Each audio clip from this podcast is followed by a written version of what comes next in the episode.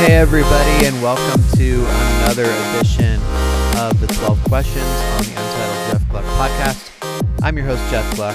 So listen, normally when I do the twelve Questions, they happen on like the Friday of a race weekend, maybe Saturday sometimes.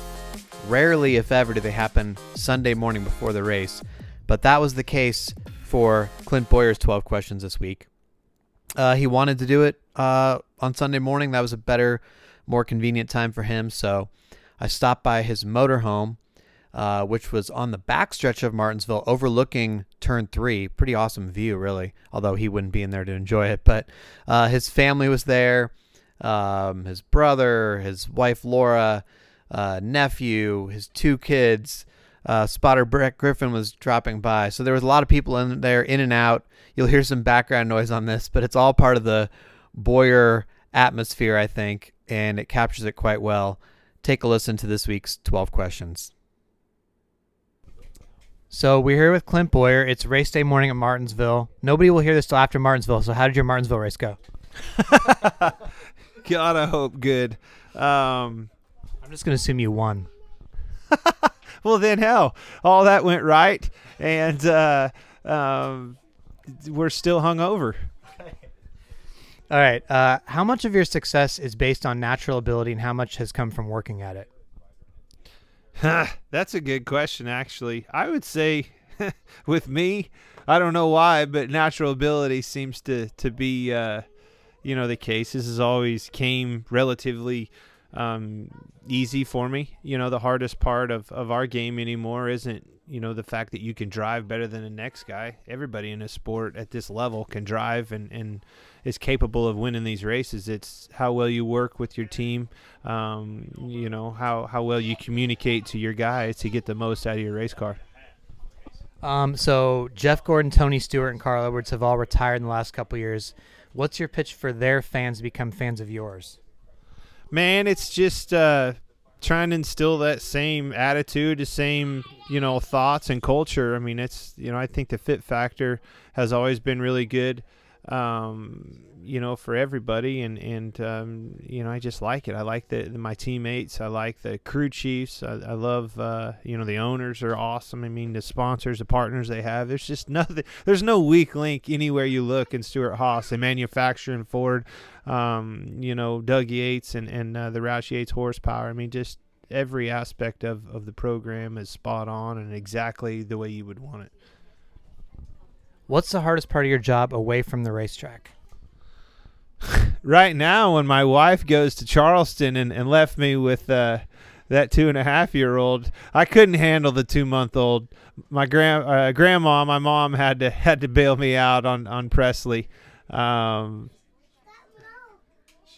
That was that was way too much for me, but Cash and I held the fort down, had a good time.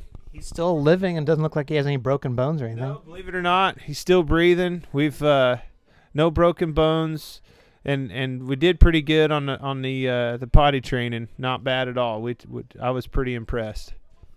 Not with him, with me. Okay, so let's say a fan spots you. You're you're out eating dinner at a nice restaurant. Should they come over for an autograph or no? I, of course, fans should always approach people, but the restaurant's a little different. I, everybody's wired different. I don't care. I don't mind it, but um, it is kind of awkward. Just not the bathroom.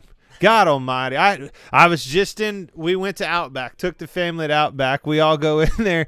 Cash has to go to the bathroom, which with a two year old's a little bit of a deal. Um, it was after Lincoln's baseball game. Lincoln was, had to go to the bathroom, so my brother Casey had him. I had Cash.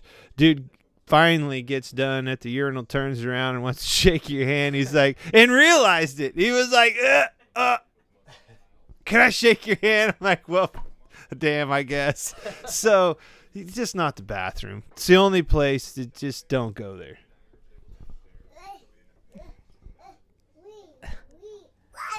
Are you gonna say something? Uh, what's a story in NASCAR that doesn't get enough coverage? Um, what'd you say? Brett, my spotter Brett just said spotters. Can't live without him. Can't live with him. Uh. uh man I, I think the media I think uh T V, everybody does a great job covering this sport. I mean, honestly, I you know, there's so many meetings, so much thought that goes into every aspect of covering this sport, and I think they do a good job.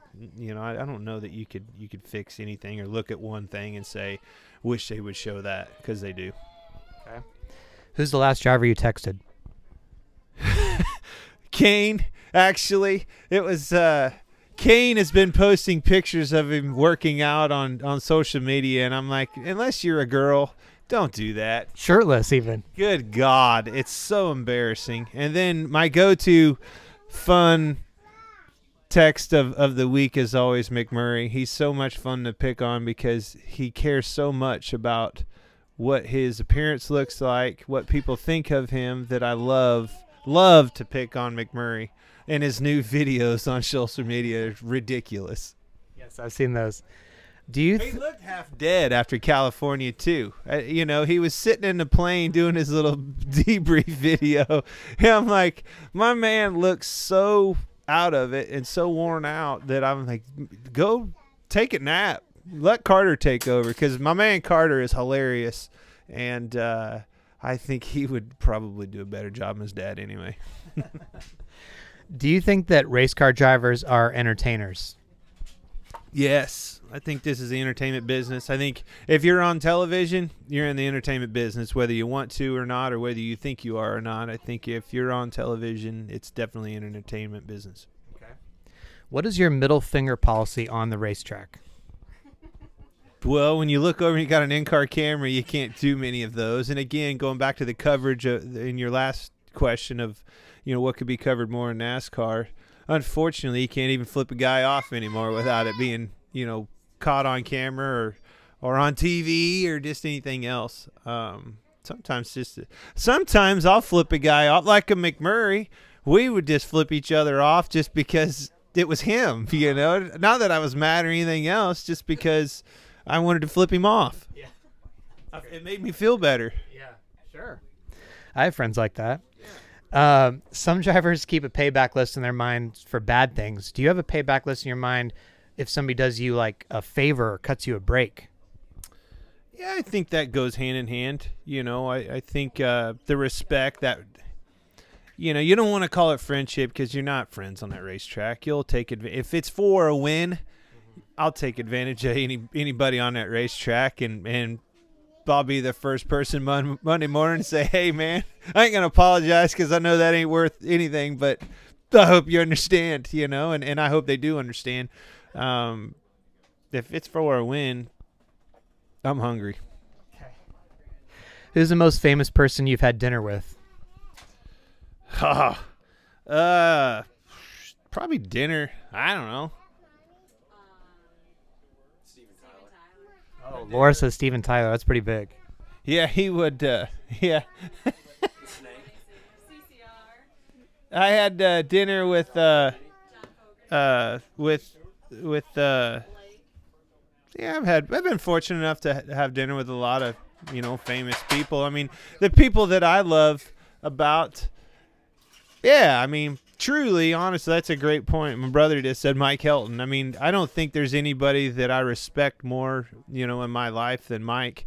And and the the reason is, is I think he's he's the he's the go-to guy for our sport. He's the spokesperson of our sport. He's the face of our sport.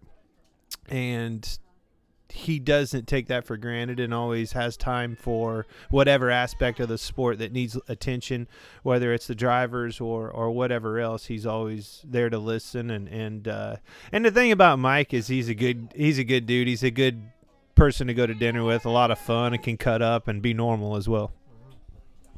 What's something about yourself you'd like to improve?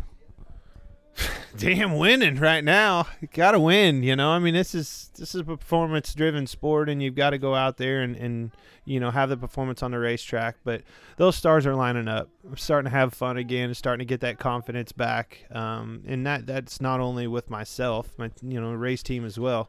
Um, you know, Booga's a young crew chief, and he's hungry. Um, and you got to have that confidence instilled in you week in and week out. And, and you know, I, I see that in, in him right alongside of me. Last driver I interviewed was A J. Allmendinger, and his question for the next driver was, uh, if you could be – no, he didn't. but this will be fitting for you anyway. Um, if you could be any animal, what kind of animal would you be and why? How in the hell does that, that's what came to his mind? Man, I don't know. I would think a uh, a lion would be pretty badass. It's, it's pretty top of the food chain, badass. The badassery in a lion is pretty pretty spot on, so I, I dig a lion. Uh, I don't know who the next interview's with, but do you have a question I can ask the next uh, driver? Uh, man, question I ask the next driver is, why do you or don't you post workout videos on Shulster Media? Okay, I like that. What if it's Kane? Exactly. I want to know why. All right, well, thanks for joining us. So is this video now? This isn't... You, it's a podcast. This isn't a video. Never, I don't even know what a podcast is. Uh, They're listening to this on their phone. So literally, as people are listening to this, they can hear Cash over there running... It's good background noise. Yeah. And, and everybody else cutting up and having fun. This is going to be good. This will be the end of my career because of Gluck's podcast. So thanks for listening. Who doesn't like good... My last ever interview in my career. So hopefully that was not the last interview in Clint Bowyer's career, because as you can hear, it's uh, definitely enjoyable to talk to him. It's a little bit different at times. There was one question there. Uh, I think it was a question about um, why should somebody be a fan of yours, where he, his answer did not match at all. And I was listening to it and I'm like, wait, what is he? Is he, what is, what answer is he giving? And, that, and I thought maybe he just did it and I, I just sort of missed it. But listening back, it seems like, I don't know what, he was distracted or what. But anyway, that's Clint Bowyer for you. It was very enjoyable.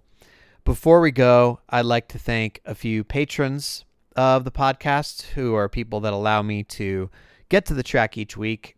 And I was at Martinsville to get that interview and a couple others. Let's start with Pam Allen, because I saw her in Martinsville, so thank you, Pam. Josette Torres, Dave Osbun, Dave Harbin, and Brian Tucker are my shout-outs for this latest podcast. In addition to, I want to thank Dustin Long from N B C Sports for becoming a patron. Um, very nice of him to support a fellow media member. That was that was really cool.